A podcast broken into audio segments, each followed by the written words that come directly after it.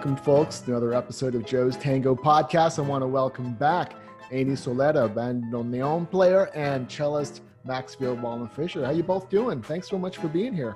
Hey Joe, it's good to be here. Good to see yeah, you. Yeah, thank you again for for being available on such short notice. I know you guys got a lot going on. I just the other day I had this idea for a podcast episode, and immediately you two popped into my head, and I just said, okay, I got to get these two uh, for the show. And fortunately, you were available. Thank you again.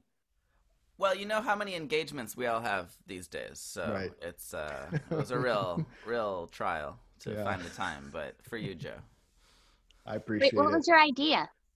Okay, so you know the the thing is because since you two are, are very accomplished musicians who are still young and we get to follow your your professional journey, which is awesome. The, it's the focus of the episode, and this can branch out to other things, is lessons that we have to keep learning. And you can take that to be uh, however, however you want. So, you know, one of the things with with me speaking as a dancer, whenever we see uh, tango live performances, you know, we I don't want to say take for granted, but there is this sort of sense that oh, those people up there performing, they're awesome, and they just kind of they have it all together, you know. But what we don't really realize is is that all the behind the scenes work that goes into preparation. I mean, we have an, of course an idea that oh, they must practice a lot, but then when you unpack the word practice, uh, there are a lot of things that go on between the musicians that we dancers don't necessarily uh, get to experience or understand. Uh, so I wanted to kind of talk a little bit about those, you know, your personal experiences with that. And so, you know, there are probably going to be lessons here for for all of us, regardless of whether you're dancing or a musician or whatever it is that you do if you happen to be watching. Uh, one thing I want to start with, you know, when a lot, I do a lot of these episodes with teachers or organizers, we talk about the fundamentals of tango dancing. Um, but there are also, of course, I imagine fundamentals of tango music that all musicians should know. So, what are just some basic fundamentals of tango music that all musicians, regardless of instrument, uh, should be aware of? Annie? Okay. I'll, I'll talk from a rhythmic perspective. Okay. Max and I both do rhythmic and melodic perspectives. Mm-hmm. So I'll talk the rhythmic part. Cool. Uh, I think we mentioned this before. Like every every genre of music, the way you can differentiate what's why would something sound like a tango, or a milonga or a waltz has to do with the underlining rhythm accompaniment. And in tango, the most common ones that you hear when you're dancing are marcato, which is four beats mm-hmm. within a measure. And usually dancers step on one and three. And that's that's the underlying pulse in almost every tango. Mm-hmm. Then after that, uh, it's called syncopa, where it's a ja, da, ka. Mm-hmm. And then like the rhythms get a little bit more complicated and they have specific names, which I can go into another day, but it's not sure. necessary. Mm-hmm. But every tango has these basic components of marcato, syncopa, these different grooves that each instrument will do when it's their role to accompany. Mm-hmm. The pianist, the bassist, and the bandoneon players do that a lot because those instruments have very percussive sounds and heavy weight. So if you see an, a tango orchestra playing for dancers, you'll see the bandoneon players and the pianists do these rhythms, and that's what moves the dancers. Mm-hmm. Yeah, so within those rhythms, then um, lots of different dances or something will have beats, you know, in mm-hmm. certain places in a measure, and I think uh, then a huge part of of being able to play tango or, or, or creating the sound of tango effectively mm-hmm. is how you articulate those beats. And mm-hmm. so different orchestras do that differently. And when you have your own orchestra, you can sort of, you know, draw on that history to create create a sound. Um, but uh, how a, a, big part of that often is the arrastre, um, which is the when when Annie said jetta, the arrastre would be the lead in to the beat. Ja, which of mm-hmm. course is very associated with how how you're stepping as well if if you're in a dance context.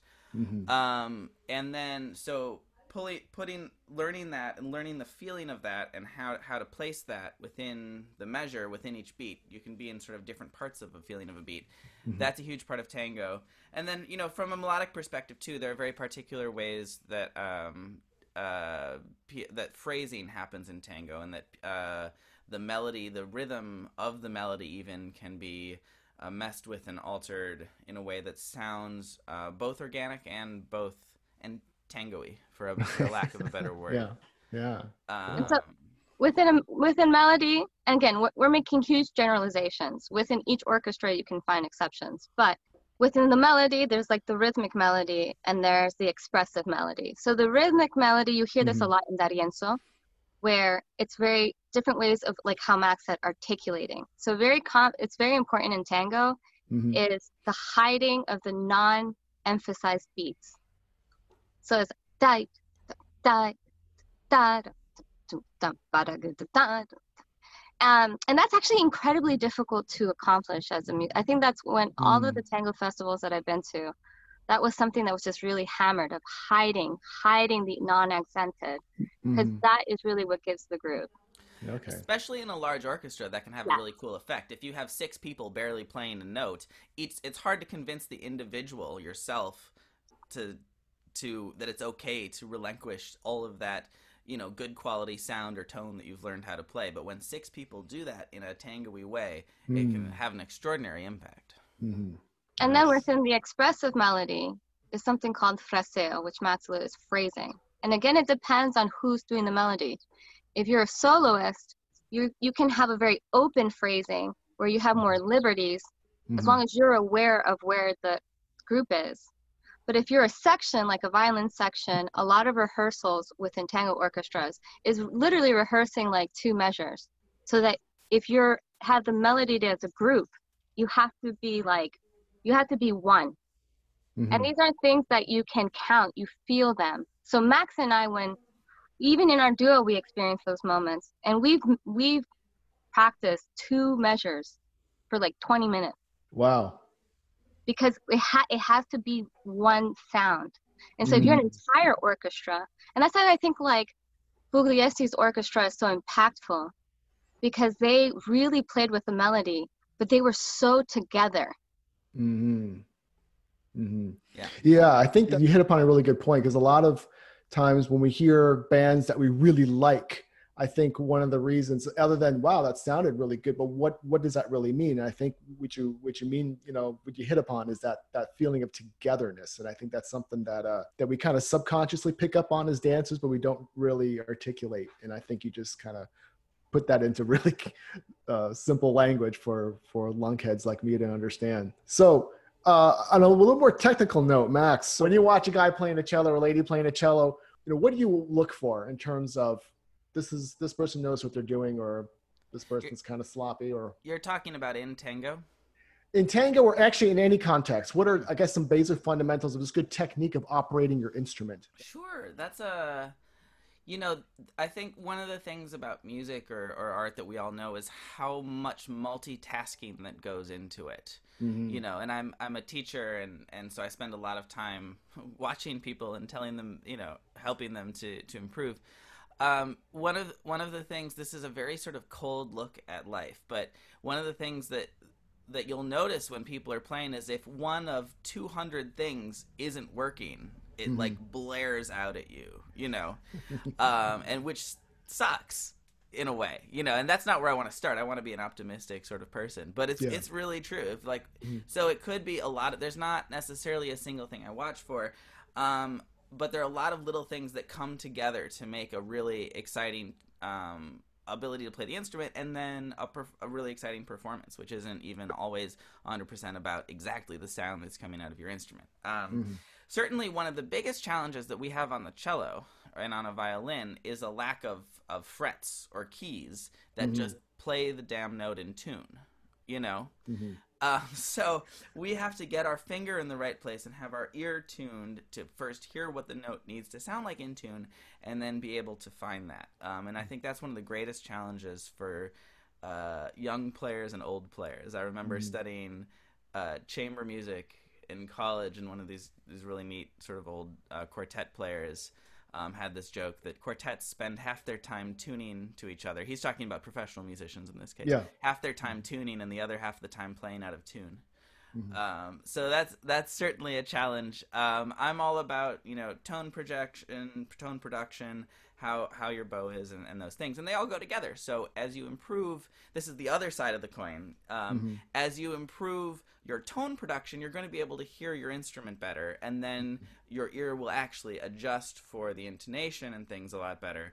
The mm-hmm. more that you project, the more you put all of those things together, the more you play with confidence, the stronger signals your brain is actually recording through your practicing. So mm-hmm. when you're playing something, I often spend a lot of time um, telling my students, okay, I know you, you just kind of learned that line. Now I want you to play it acting as if you're the most confident cellist in the world rather than mm-hmm. sort of mm-hmm. feeling your way through it.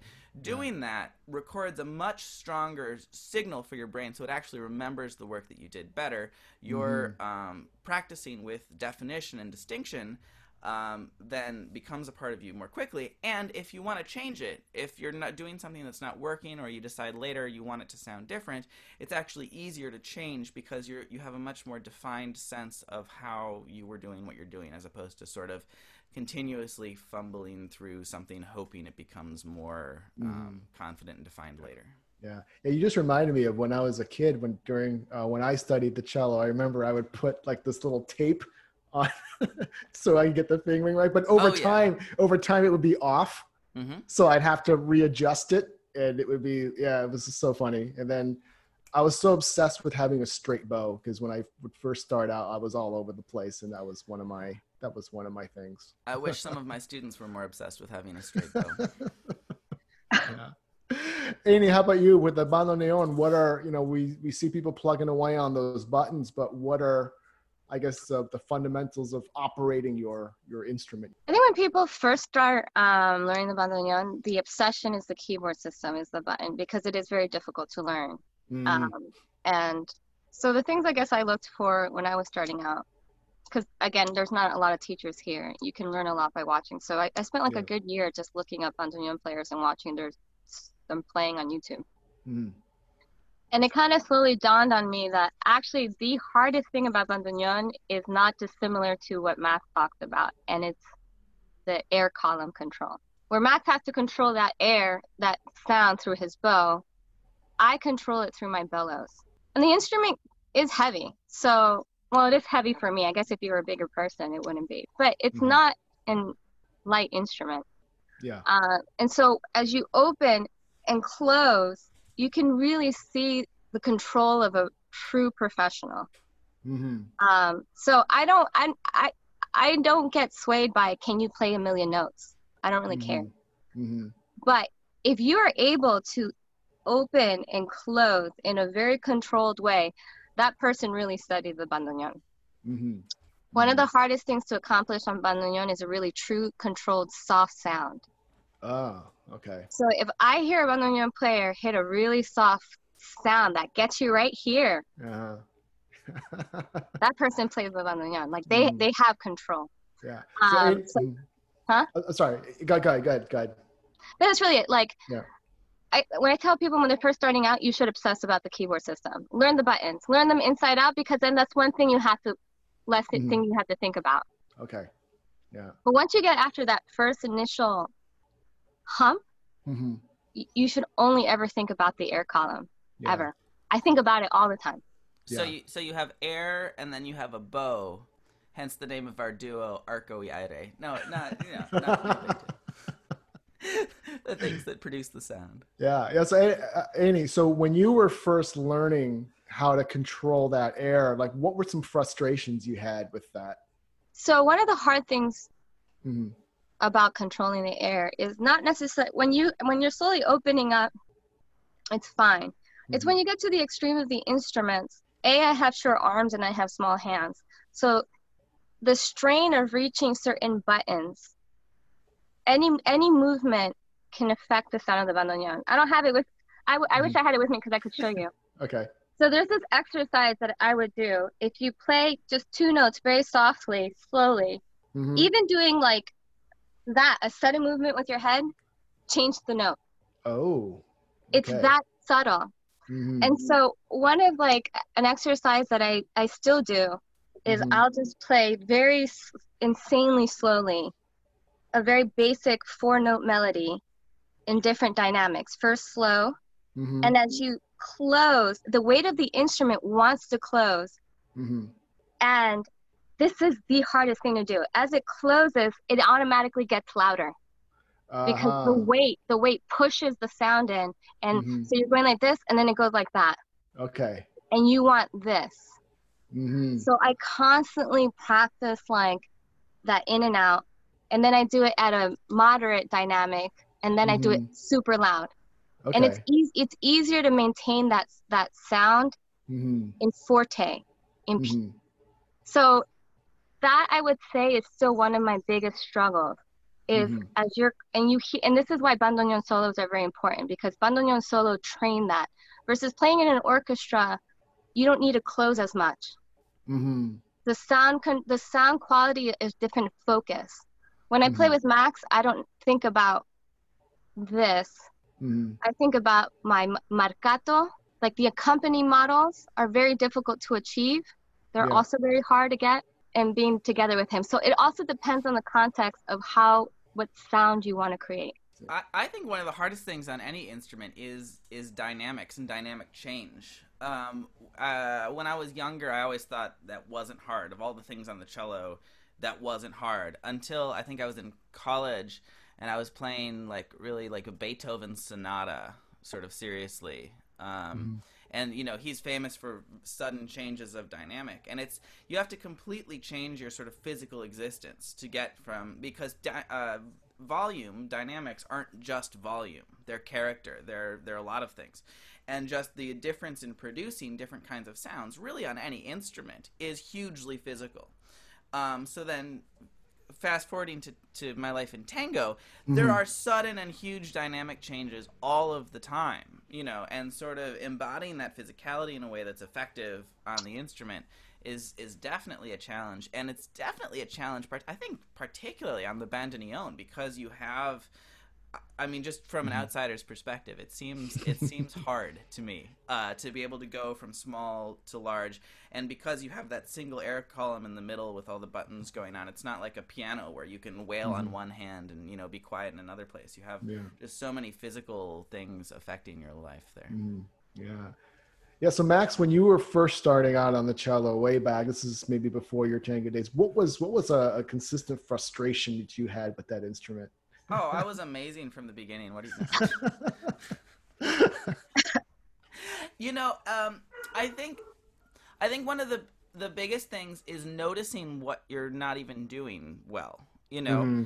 I remember after I'd been playing for a couple years, listening to my playing once. I, rem- I specifically remember this moment, thinking, "Oh my God, this sounds terrible. The tone here is really bad. Did I always sound like that?" Mm-hmm. And um, I think when you're starting out, there are so it's so many factors, so many multitasking. How am I sitting? Where am I doing? Mm-hmm. Where how's my bow hold? Is my bow in the right place? You know, 30 things just before you even start to produce a sound, much less a good sound, that it's very easy to get distracted by those things. And it's sometimes it's good to be distracted by those things because if you're listening to the result, it's not going to sound good on the cello for like a year maybe, you know, just a basic tone. So I think the greatest, and this is always sort of my greatest fear, is is my perception of the sound. First of all, am I bothering to perceive the sound, or am I mm. only sort of living in my body and the feeling of the music rather than what's coming out? And then, am I able to step away from the feeling of what I mm-hmm. think I'm doing, mm-hmm. the emotion of what I think I'm doing to the outside. You know, it's very easy for me to emote perhaps a lot in my face and in my shoulder muscles and get really mm-hmm. tense. And my brain checks off, okay, I emoted, I mm-hmm. was expressive. But how much of that actually got into the sound? Yeah. You know, um, I remember maybe maybe four or five years ago, I listened to a recording of myself playing tango. Mm-hmm. And I'd been playing tango for like five years at that point and um, studying it in various ways and figuring out how to study it again like learning to learning to be able to find those resources is a lot Mm-hmm. Um, and I was doing my arrastres and I was doing my fraseos and and of everything technically sort of correctly. Mm-hmm. And I was, you know, I felt I was like a cool tango musician and I was judgmental of people who, you know, played tango without, you know, having studied it and things and sounded classical or whatever. and I went and I listened to this recording of myself and I was like, that's just classical music. That's not, mm-hmm. you know, even though I was doing mm-hmm. all those things.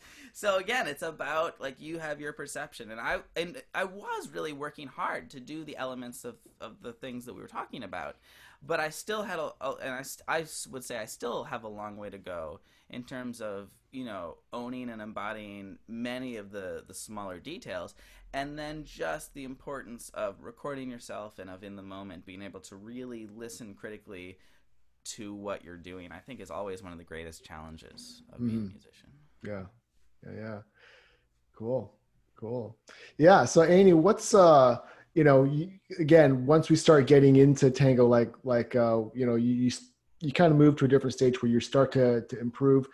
You know, what are some things you have to keep reminding yourself in terms of a fundamental? Let's say maybe you're going along and then it's like, oh wait, I've been, you know, I got to pull myself back and. Oh, that's a good question. Mm-hmm. I liken it to this.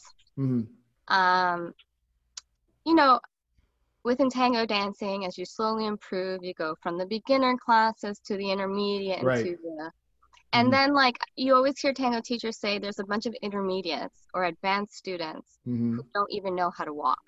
Exactly, yeah. The basic thing. Mm-hmm. And as a dancer, I was always really cognizant of that because like mm-hmm. I, I've learned very I've learned different professions over the years. Mm-hmm.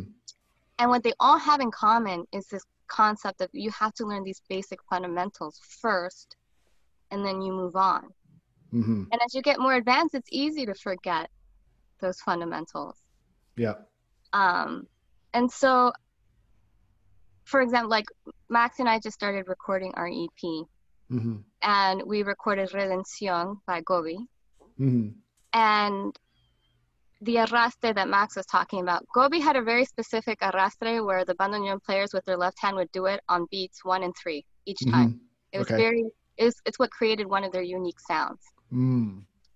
But it's very difficult to be doing like rhythmic melody on one hand while you're trying to do this arrastre on the other. Mm-hmm. It's like, because if you do it wrong, it's the accents are weird. Okay.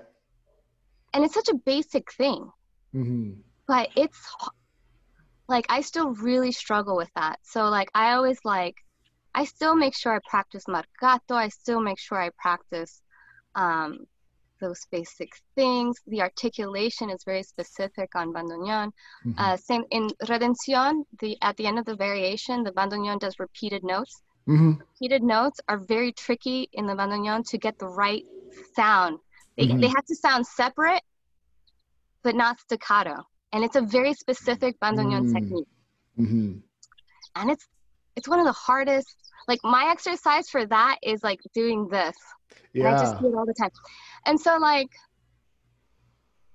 I think anyone who's learning anything, it's really it's it's an it's an ego check. No, it's an ego yeah. check to say I still haven't mastered walking. Yeah. I still, I still yeah, haven't mastered my freaking marcato. mm-hmm.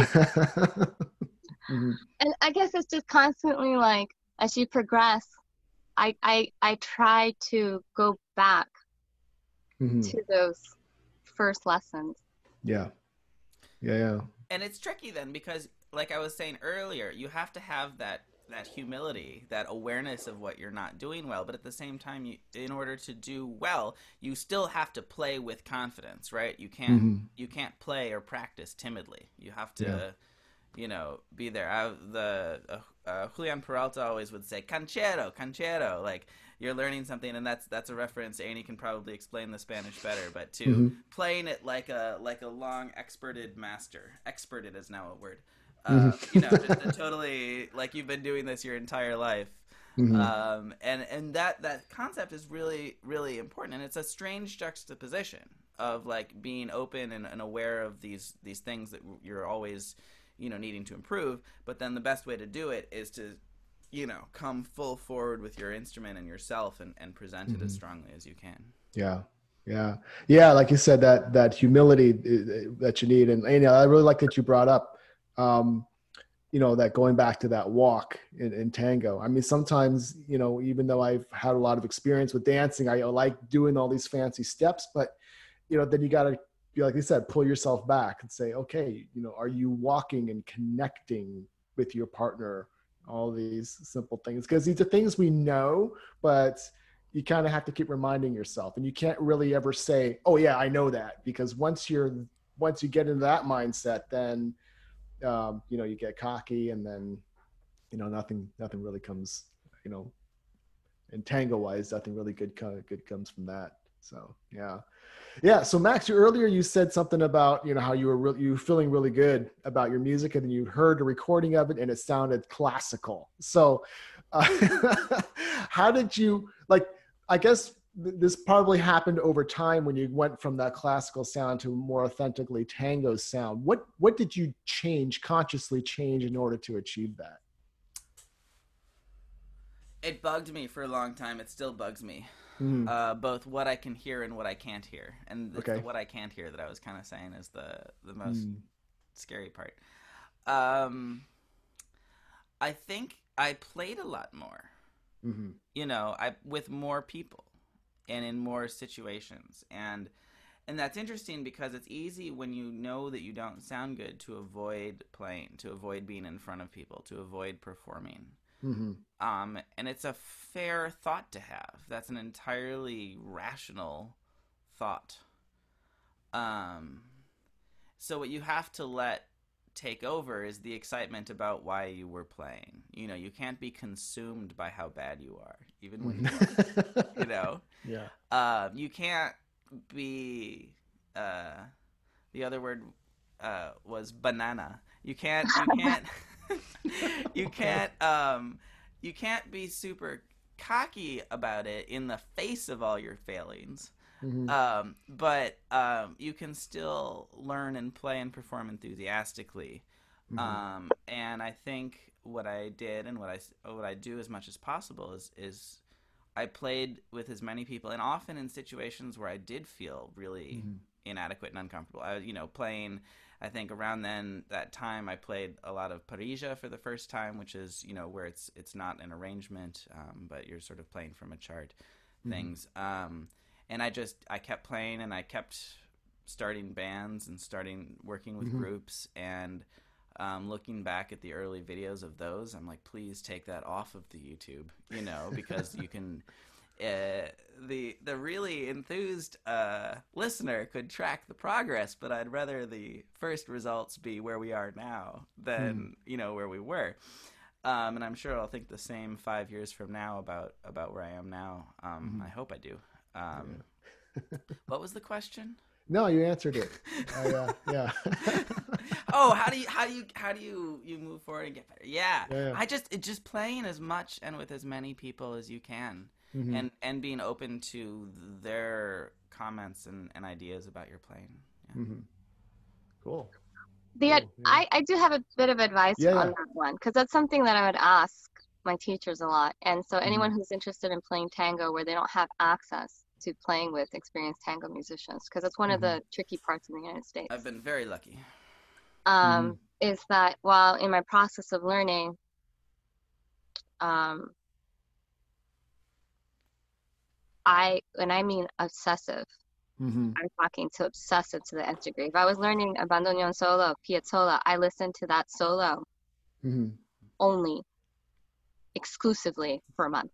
Yeah. Mm-hmm. That I could sing all of it to you. And then I try to mimic him as closely as possible. I try to do literally everything he did. Mm-hmm. And this is something that all my bandoneon teachers tell you to do when you don't have mm-hmm. access to resources. Mm-hmm. Not because you, because the, cause the fear is, well, if you just mimic people, then you're just going to sound like them. And mm-hmm. all of the tango professors that I know that I studied with say, at the end of the day you will if you if you do that process of listening obsessively and trying to mimic you will be an amalgamation of everything that they are mm-hmm. because problems with studying like places in the united states versus like buenos like buenos aires like I was in the unique position that in one orchestra I got to play with three top bandoneon players, mm-hmm. and playing with people who are better than you yeah. makes you better because mm-hmm. you end up sound you just you just your ear goes to them and you automatically try to mimic them. And then in another orchestra, I was the first bandoneon, so I had the responsibility of leading the orchestra. And so having both experiences, like Max said, just playing a lot and playing with people who are better than you and mm-hmm. people that you're helping makes you grow.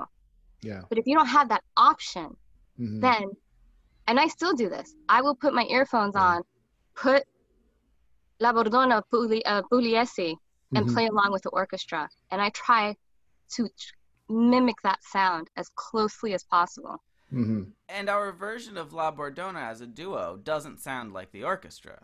You know, mm-hmm. I mean, we've both spent. It's a the arrangement is is in a way it's a distillation of the the orchestral arrangement, but it's not. It's not like mm-hmm. in any way we are lacking in personality or right.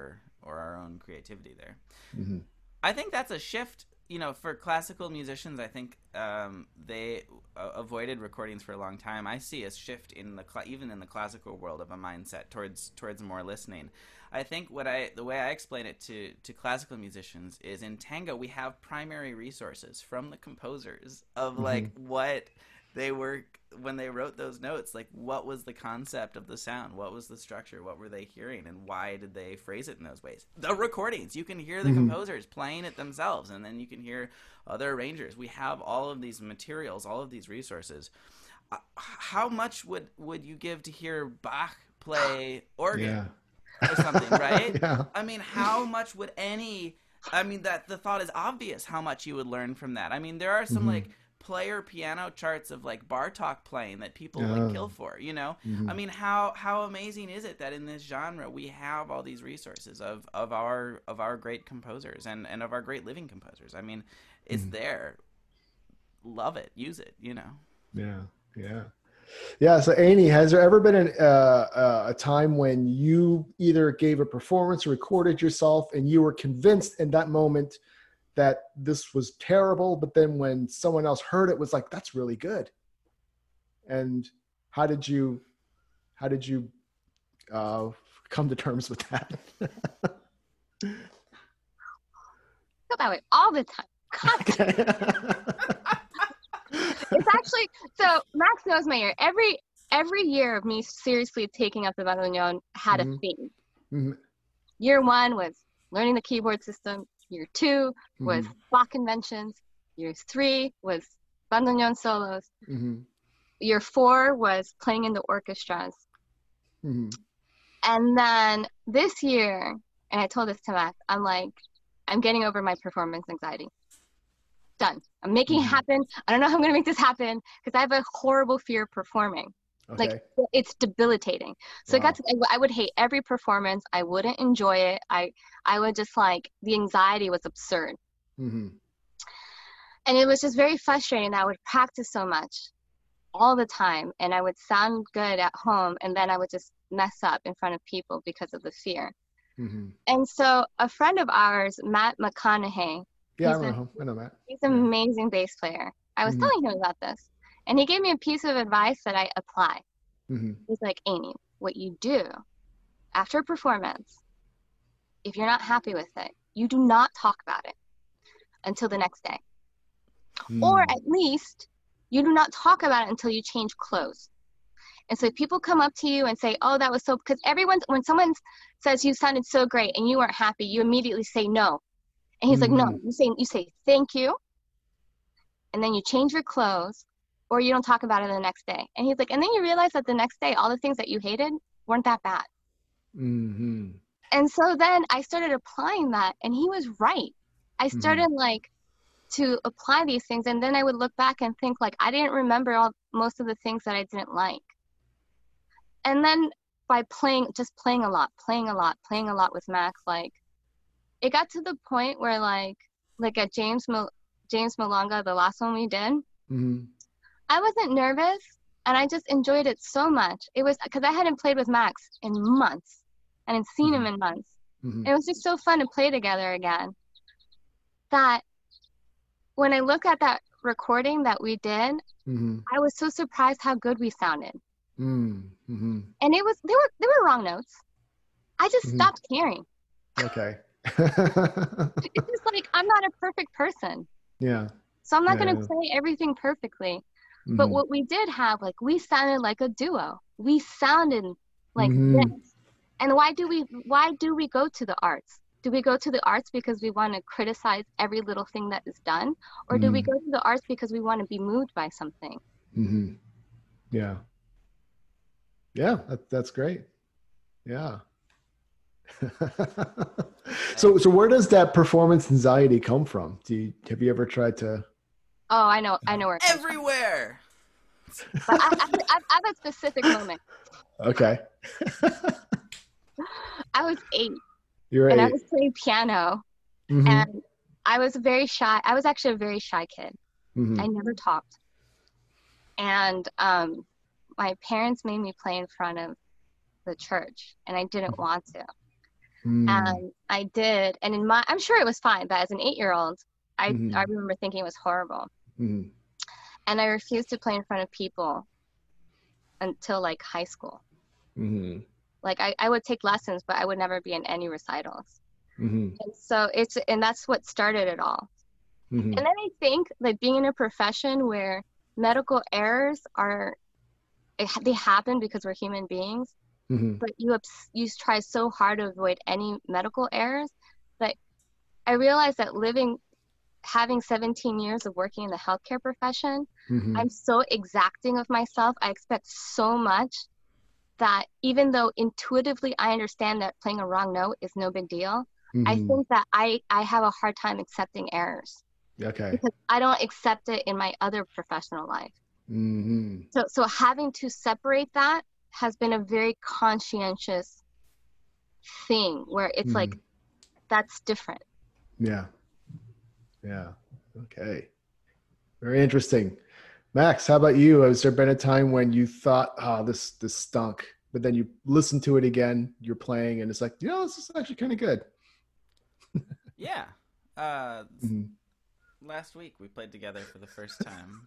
I didn't think it stank. I I Mhm. really uh, playing with another person, um, you know, which we did thoughtfully and and intentionally after you know considering you know where we were in this year and everything, um, was oh, was brilliant. It was it was uh, everything that I normally live for. Um, so I was you know wha- what struck me while we were playing is that we remembered the parts that we had rehearsed excessively Mhm. um, in the months before quarantine to get the rhythm and to get to be together.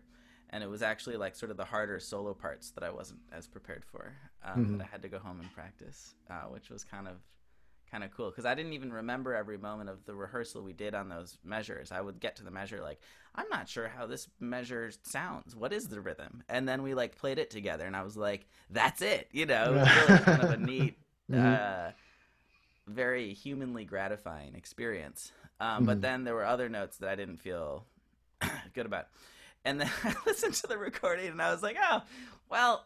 Those notes sounded okay in this case, and in, Mhm. in other places, and I was like, "Ah, oh, Mhm. you, Yeah. can, you can hear the connection and the some, some of the joy yes. so for Max, for you, like what, you know, when you look back and then you say, "Hey, this this sounded okay," you know, what what kind of facilitates that that switch from like being really judgmental on yourself and then saying, you know, this is you're getting that fresh perspective. I want to uh, back up from that question a hair and Sure. say that that's not something I do a lot. Okay. Uh, I don't love listening to recordings of myself very Mm. often. I think I um, sometimes I'll hear a recording of myself from a few years ago and I won't remember the experience of the concert. And I'll Mhm. think, oh, that does sound really good. Or I'll think, oh, I was a miserable musician who knew nothing. What the hell was I doing? You know, Mhm. those are the only two experiences. There's no in between. I don't, I don't, uh, so it's not something I like a common experience for me to have a Okay. concert. I also don't, as- because I know I don't love listening to myself all the time. I don't obsess. I don't do that after concerts, even when there mm-hmm. is a mm-hmm. recording. I don't make a point of going back and I probably should. You know, mm-hmm. that's a that's an internal you know here thing. I probably okay. would learn a lot. I tell my students to do it all the time. Um, real talk. Um, mm. But yeah, no, it's not. It's not. Uh, I don't. That's not a switch that I go through that often. But I, mm-hmm. clearly, I'm taking away something from this conversation. No, no, I will work with myself and improve in the future. um, and I know uh, recording yourself in general is a lot easier than it was even um, ten years ago. Yeah, I mean, ten years ago, what like the iPhone one had just come out. Like we barely had phones on our cameras. Right. Yeah. or uh, let me try that again. We barely had cameras on our phones. Yeah. You know, uh, right. uh, much less the space and, and things. So right, like you had to physically get a camera, make sure you had enough memory on it, and then it's you got to set it up, and by then you're like, oh, right. Know, I don't. I record mm-hmm. so many things for my students and in lessons and other stuff. I have no idea how I learned how to play cello. How I would remember like what was happening in lessons as a kid. It just doesn't make sense to me for the resources we have now. Mm-hmm. Um, but yeah. Cool. Cool. All Sorry right. to not answer your question properly. No, that's all right. That's okay. awesome. Okay. Well, you, have been talking for a while. So, Annie, you've been. Uh, I wanted to plug your new uh, your new project. Why don't you tell us about? Uh, tell us about it. So this kind of has been um, it was kind of an inspiration very randomly. So everyone's Good. at home and trying to find ways to like keep mm-hmm. themselves busy. So at least for me like i need to distract myself because otherwise like the world the world is very overwhelming at this point sure yeah. for me. Mm-hmm. um so i do a lot of things so like i can stay optimistic. Mm-hmm. and um so because i couldn't play with max and i wanted to keep the duo i started like doing videos of mm-hmm. videos of him and me playing together. Yeah. And people like them. And i had arranged last year uh, several Bach fugues for two mm-hmm. bandoneons. Mm. And I hmm. couldn't get anyone to study them because they're hard. so I finally decided to do the first Bach fugue with myself. So mm. I learned both parts. I recorded both parts, and then my my husband edited me playing with me. Mm-hmm. And I was surprised how much people like that video. great video. That was great. No, I, I watched it. It was fun. And so I had already had different musicians throughout the world ask to do something similar with me that I had been doing with Max. Mm-hmm. Um, and after that video, several more musicians were like, "Oh, I would love to do that with you." And I'm like, mm-hmm. "Okay, what else am I doing with my life?" And so the first, so the so there's this violinist. She right now is in Michigan, but she's going to go to New York for the Manhattan School of Music, Tegan mm-hmm. Farron. And we met mm-hmm. in Buenos Aires because she went to one of these schools. And so she wanted to do something similar, like for me. Mm-hmm. And I realized I didn't know a lot about her. I was curious mm-hmm. about her. We did, we were we we recorded together a Piazzolla piece and a mm-hmm. video, and then I found out that she's she's a barista right now, mm-hmm. making coffee so she can pay the rent. Oh wow! And I'm just like, and the woman, it's like mm-hmm. she's very young. She's only in her early twenties, but she's mm-hmm. like this. Hearing her play moves me. Mm-hmm. And so I was like, wow, it's a shame that there's all these young tango musicians throughout the world that no mm-hmm. one knows about, no one knows exist, and they're moving the genre forward. Yeah. And my, I just finished my degree in ethnomusicology. Mm-hmm. My whole shtick, my whole research was the contemporary tango scene. Mm-hmm. So I was like, why don't I incorporate all of these different things into one concept? So I came up with this because my husband's a video editor. Mm-hmm. So I was like, why don't I just do like a little mini series? So yes. it kind of for he helped me. It's it's you know. So the idea is called today today's tango with mm-hmm. Amy, where yeah. um the idea is to introduce to people human beings and artists that are phenomenal that you would not otherwise know about. So mm-hmm. every episode I will I will play with this artist and then do mm-hmm. a, like a quick little interview with them Mm-hmm. And I don't want it to be super long, like maybe 10 to 15 minutes. Right. Where you get to hear these people and you get to know them a little bit. And it doesn't, it's going to first be instrumentalist, but like, so it's not limiting. Mm-hmm. Uh, Arco and Aire, the duo with Max and me, like, we're going to like like for example, Julian Peralta is a friend of ours. Mm-hmm. Um, so we'll play one of his pieces and then get to know him as a composer. Okay. Or Max and I will play a piece, and I want to invite dancers. Be like, could you dance to our music? Mm-hmm. And then we can do a video. Or there's this film director Alejandro Diaz mm-hmm. who does amazing videos of tango musicians. So I would love for him to direct a video of me and Max. Mm-hmm. And because the thing is, tango is many things. It's an it's many. It's a dance. It's music. It's poetry. It's so I don't want to be limited. So in the yeah. beginning, it's going to be instrumentalist, and mm-hmm. then it's just going to branch out. And I want it to be international. Yeah. Awesome. Yeah, sounds like fun. And then unfortunately, yeah, Tegan couldn't join us today, but yeah, maybe in the future we'll we'll get together with her and have a fun chat with her. She's fascinating. Yeah. Yeah. Awesome. Max, how about you? What do you what kind of mischief are you up to these days? All the things Annie just said. uh, which I'm very grateful for because I'm bored. Um, uh, all of all of my, I mean, you know, I, I, I, do love my, my teaching and my students. Um, mm-hmm. It's you know we've all gone through a lot of sort of lifetimes this spring, um, and and at this point in in about mm-hmm. the fifth iteration of figuring out life, uh, I, you know, I, have I've had time to think about my actual life. Mm-hmm. Oh, is that? Do you have a dog? This is Texie. This is oh. my corgi. Hello. Hello. Want to say hi? Um, Want to say hi?